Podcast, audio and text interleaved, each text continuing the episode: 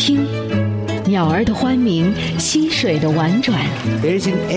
听，爱与恨，悲与喜，苦与乐，得与失。听，跳跃的文字，灵动的声音。You're listening to More to Read。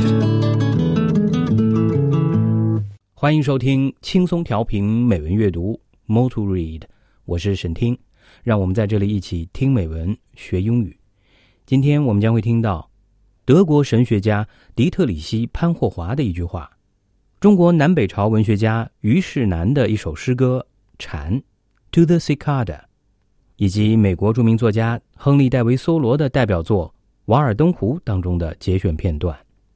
More to read， 用文字抒发感情，用文字诉说故事，用文字穿越古今。 Daily Quote。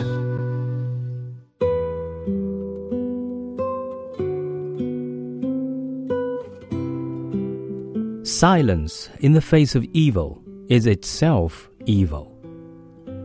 Dietrich Bonhoeffer。 面对邪恶时保持沉默，这种沉默本身就是邪恶。迪特里希·潘霍华。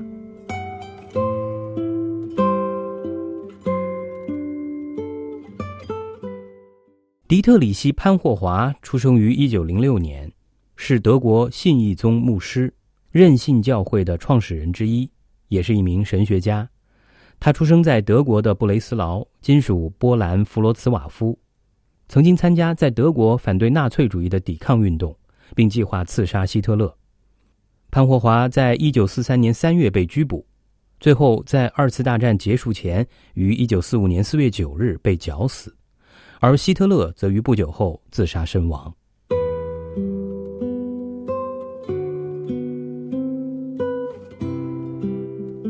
Silence in the face of evil is itself evil. Dietrich Bonhoeffer。 面对邪恶时保持沉默，这种沉默本身就是邪恶。迪特里希·潘霍华。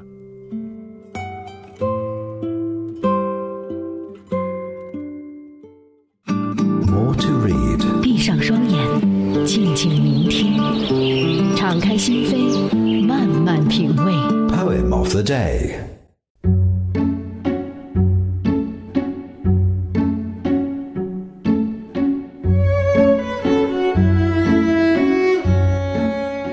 蝉，虞世南。垂蕊引清露，流响出疏桐。居高声自远，非是藉秋风。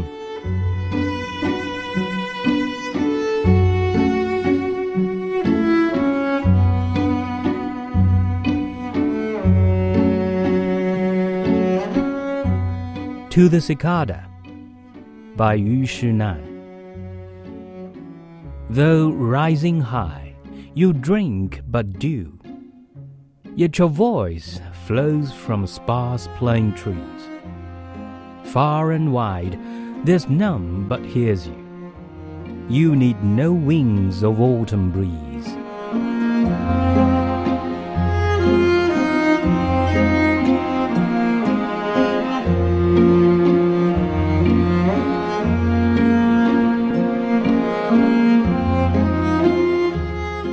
我们刚才听到的这首诗歌《蝉》 To the Cicada， 出自中国南北朝文人虞世南。中文版本由轻松调频的主持人小斐为您朗诵，英文版本由许渊冲翻译。虞世南出生于公元558年，公元638年去世，字伯师，越州余姚人，是南陈至隋唐时期的书法家、文学家、诗人、政治家。他是陈朝太子中庶子虞立之子，隋朝内史侍郎虞世基之弟，也是凌烟阁24功臣之一。虞世南生性沉静，执着好学。他虽容貌怯懦，若不胜衣，但性情刚烈，直言敢谏，深得李世民敬重，时称德行、忠直、博学、文辞、书汉五绝。贞观12年，虞世南去世，享年81岁，获赠礼部尚书，谥号文义，配葬昭陵。虞世南善书法，与欧阳询、褚遂良、薛济合称初唐四大家，其所编《北唐书钞》为唐代四大类书之一，是中国现存最早的类书之一。原有诗文集30卷，已散失不全。我们今天听到的这首《蝉》是虞世南创作的一首五言绝句。这首咏物诗通过对蝉的居所、姿态、习性、鸣叫声的描写，赞颂了蝉的清高风雅和不同凡响的品德，安于自己，立身高洁，并不需要凭借某种外在的力量自能声名远扬，表达出对内在品格的热情赞美和高度自信。整首诗托物比兴，以蝉高洁傲世的品格自况，韵味含蓄深长，描写动静结合，细致入微。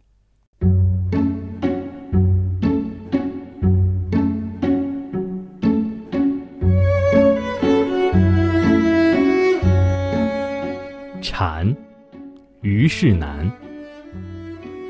垂蕊饮清露，流响出疏桐。居高声自远，非是藉秋风。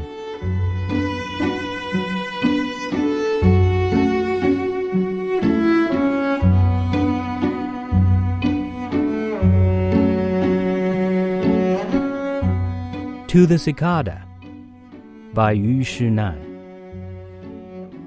Though rising high, you drink but dew, yet your voice flows from sparse plane trees. Far and wide, there's none but hears you. You need no wings of autumn breeze.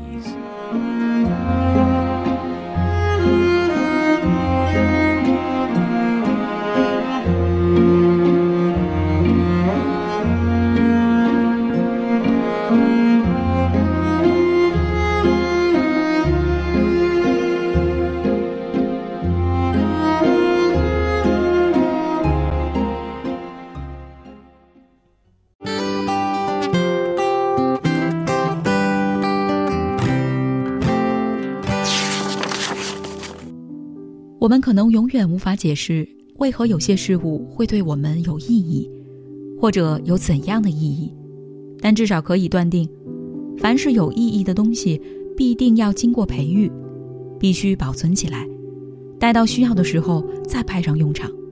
音乐和文学不一定在当下带给我愉悦，却成了我放在那里的东西，可以留住并长存。这段话出自菲利普·肯尼科特的复调《巴赫与生命之痛》，书名一语双关，讲音乐，更对人生。我是轻松调频主持人阿丽，和轻松调频一起在阅读中感受生活之美。Easy FM, we are the difference. More to read. 文字的世界。用心聆听 Beauty of Words。 瓦尔登湖是美国著名作家亨利·戴维·梭罗独居瓦尔登湖畔的记录，描绘了他2年多时间里的所见所闻和所思。这部书共由18篇散文组成，在4季循环更替的过程中，详细记录了梭罗内心的渴望、冲突、失望和自我调整，以及调整过后再次渴望的复杂的心路历程，几经循环，直到最终实现为止，表明了作者用它来挑战他个人的，甚至是整个人类的界限。但这种挑战不是对现实自我价值的无限希望，而是伤后复原的无限力量。整部作品崇尚简朴生活，热爱大自然的风光，内容丰厚，意义深远，语言生动。好，那么在今天的节目中，我就为大家选读《瓦尔登湖》当中的一个节选片段，中文版本由轻松调频的主持人念希为您朗读，由潘庆玲翻译。 Walden by Henry David Thoreau。 瓦尔登湖，亨利·戴维·梭罗。 I have frequently seen a poet withdraw having enjoyed the most valuable part of a farm, while the crusty farmer supposed that he had got a few wild apples only. Why, the owner does not know it for many years when a poet has put his farm in rhyme. The most admirable kind of invisible fence has fairly impounded it, milked it, skimmed it, and got all the cream, and left the farmer only the skimmed milk. 我经常看到一个诗人 欣赏了农场里令人叫绝的风景就离去了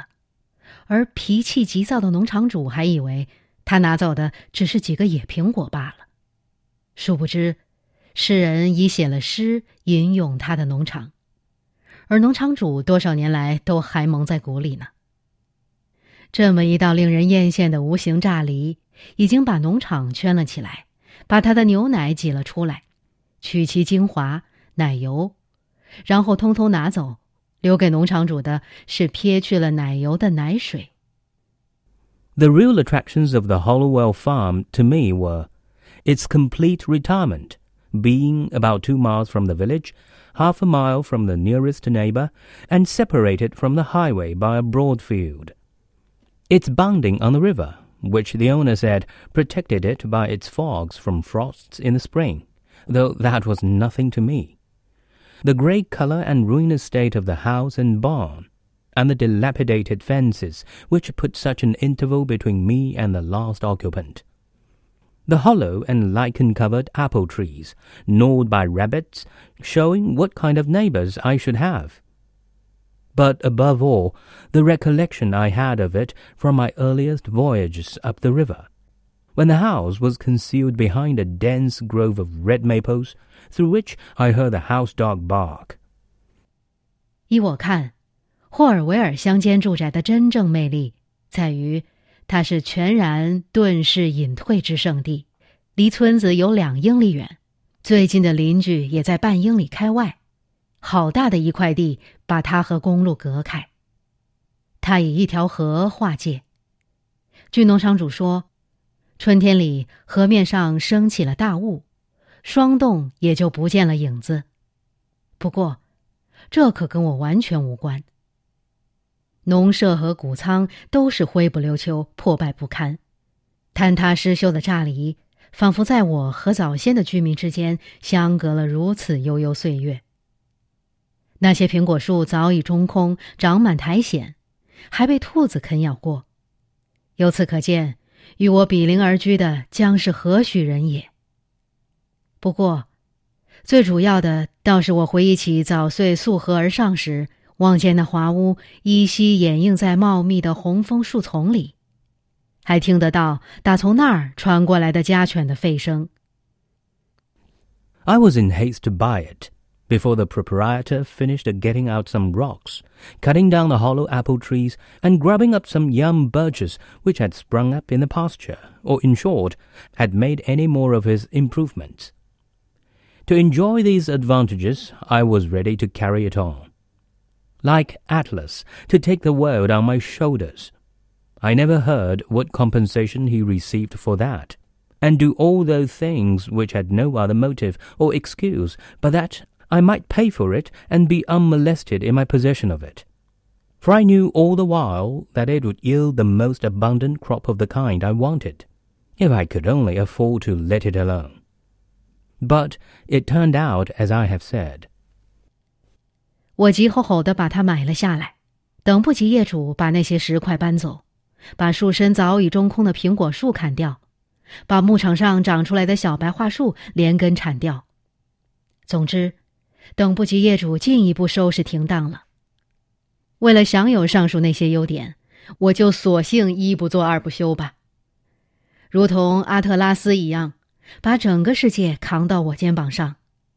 我从没听说过他得到了什么回报，一切全由我自己操办，自然没有什么别的动机和借口，只等钱款付清，平安无事的拥有霍尔维尔乡间别墅。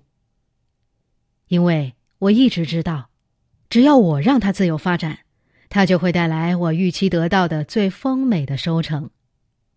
但结果呢？如同我在前文所说的一样。All that I could say then with respect to farming on a large scale, I have always cultivated a garden, was that I had had my seeds ready. Many think that seeds improve with age. I have no doubt that time discriminates between the good and the bad. And when at last I shall plant, I shall be less likely to be disappointed. But I would say to my fellows, once for all, as long as possible, live free and uncommitted. It makes but little difference whether you are committed to a farm or the county jail. 因此，有关大规模耕作一事，至今我一直在侍弄着一个原则。我所能说说的仅仅是种子，我早已准备好了。很多人以为种子也会与时俱进，我并不怀疑时间是能分得出好与坏的。到了最后，我真的要下种时，我想大概总不至于让我大失所望吧。但是我要一劳永逸地告诉我的伙伴们，你们要尽可能长时间地生活得自由自在，无牵无挂。你们把自己捆在农场上，无异于将自己投进大牢里。 Old Cato, whose De Re Rustica is my cultivator, says, and the only translation I have seen makes sheer nonsense of the passage, "When you think of getting a farm, turn it thus in your mind, not to buy greedily, nor spare your pangs to look at it, and do not think it enough to go round it once. The oftener you go there, the more it will please you, if it is good.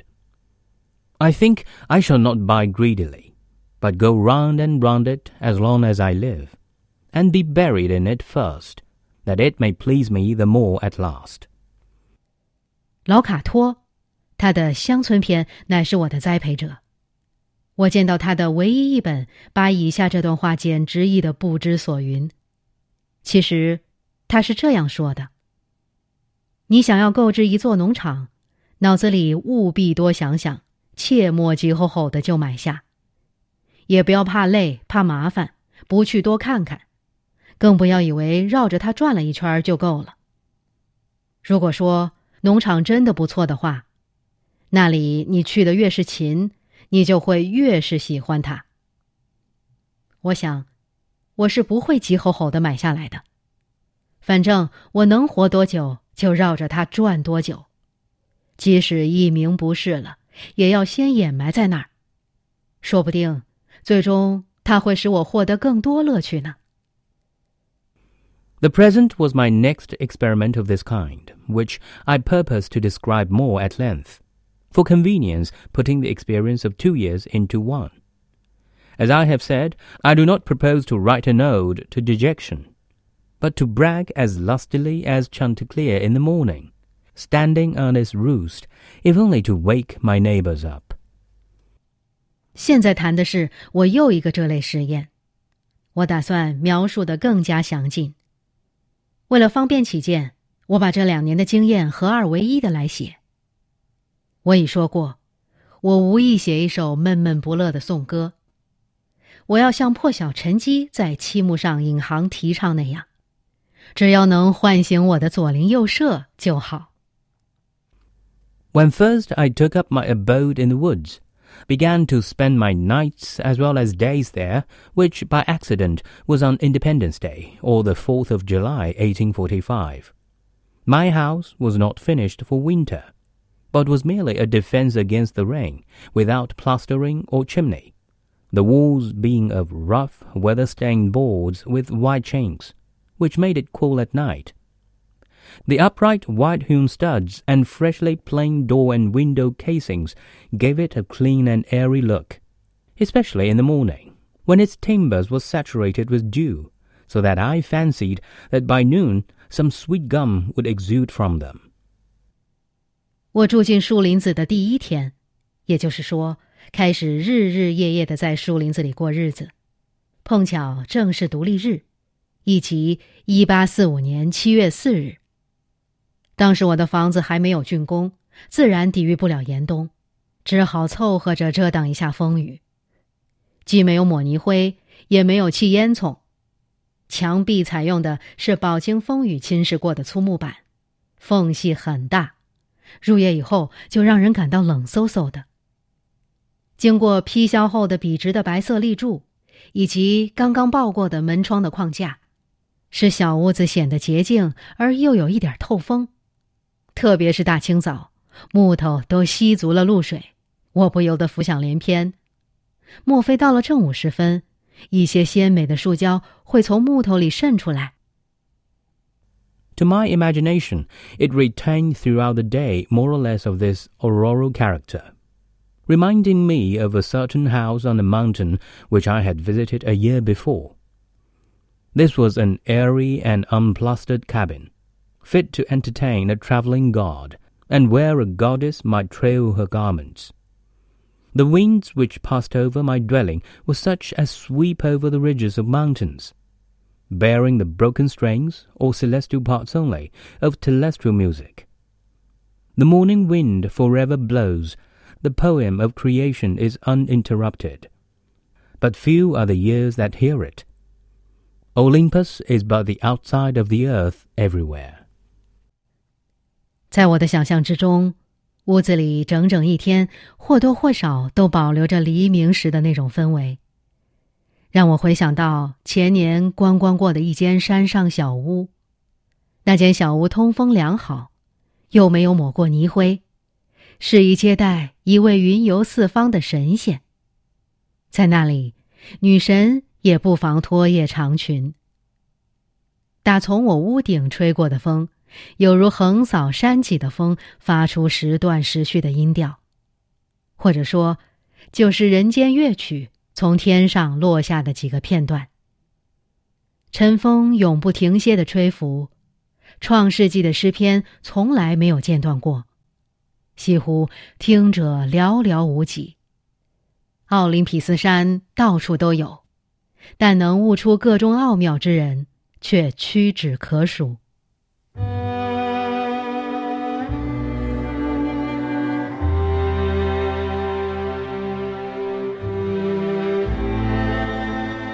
Walden by Henry David Thoreau. I have frequently seen a poet withdraw, having enjoyed the most valuable part of a farm, while the crusty farmer supposed that he had got a few wild apples only. Why? The owner does not know it for many years when a poet has put his farm in rhyme. The most admirable kind of invisible fence has fairly impounded it, milked it, skimmed it, and got all the cream, and left the farmer only the skimmed milk. The real attractions of the Hollowell Farm to me were its complete retirement, being about 2 miles from the village, half a mile from the nearest neighbour, and separated from the highway by a broad field. Its bounding on the river, which the owner said protected it by its fogs from frosts in the spring, though that was nothing to me. The grey colour and ruinous state of the house and barn, and the dilapidated fences which put such an interval between me and the last occupant. The hollow and lichen-covered apple trees, gnawed by rabbits, showing what kind of neighbours I should have. But above all, the recollection I had of it from my earliest voyages up the river, when the house was concealed behind a dense grove of red maples, through which I heard the house-dog bark. I was in haste to buy it, before the proprietor finished getting out some rocks, cutting down the hollow apple trees, and grubbing up some young birches which had sprung up in the pasture, or, in short, had made any more of his improvements. To enjoy these advantages, I was ready to carry it on, like Atlas, to take the world on my shoulders. I never heard what compensation he received for that, and do all those things which had no other motive or excuse but that I might pay for it and be unmolested in my possession of it. For I knew all the while that it would yield the most abundant crop of the kind I wanted, if I could only afford to let it alone. But it turned out as I have said.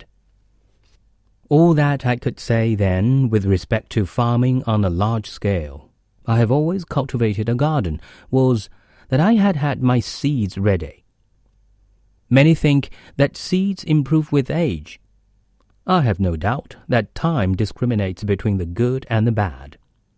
And when at last I shall plant, I shall be less likely to be disappointed. But I would say to my fellows, once for all, as long as possible, live free and uncommitted. It makes but little difference whether you are committed to a farm or the county jail. Old Cato, whose De Re Rustica is my cultivator, says, and the only translation I have seen makes sheer nonsense of the passage, "When you think of getting a farm, turn it thus in your mind, not to buy greedily, nor spare your pangs to look at it, and do not think it enough to go round it once. The oftener you go there, the more it will please you, if it is good. I think I shall not buy greedily, but go round and round it as long as I live, and be buried in it first, that it may please me the more at last." The present was my next experiment of this kind, which I purpose to describe more at length, for convenience putting the experience of 2 years into one. As I have said, I do not propose to write an ode to dejection, but to brag as lustily as Chanticleer in the morning, standing on his roost, if only to wake my neighbors up. When first I took up my abode in the woods, began to spend my nights as well as days there, which by accident was on Independence Day, or the 4th of July, 1845. My house was not finished for winter, but was merely a defense against the rain, without plastering or chimney, the walls being of rough, weather-stained boards with wide chinks, which made it cool at night. The upright white-hewn studs and freshly planed door and window casings gave it a clean and airy look, especially in the morning, when its timbers were saturated with dew, so that I fancied that by noon some sweet gum would exude from them. To my imagination, it retained throughout the day more or less of this auroral character, reminding me of a certain house on a mountain which I had visited a year before. This was an airy and unplastered cabin, fit to entertain a traveling god, and where a goddess might trail her garments. The winds which passed over my dwelling were such as sweep over the ridges of mountains, bearing the broken strains, or celestial parts only, of terrestrial music. The morning wind forever blows, the poem of creation is uninterrupted, but few are the ears that hear it. Olympus is but the outside of the earth everywhere.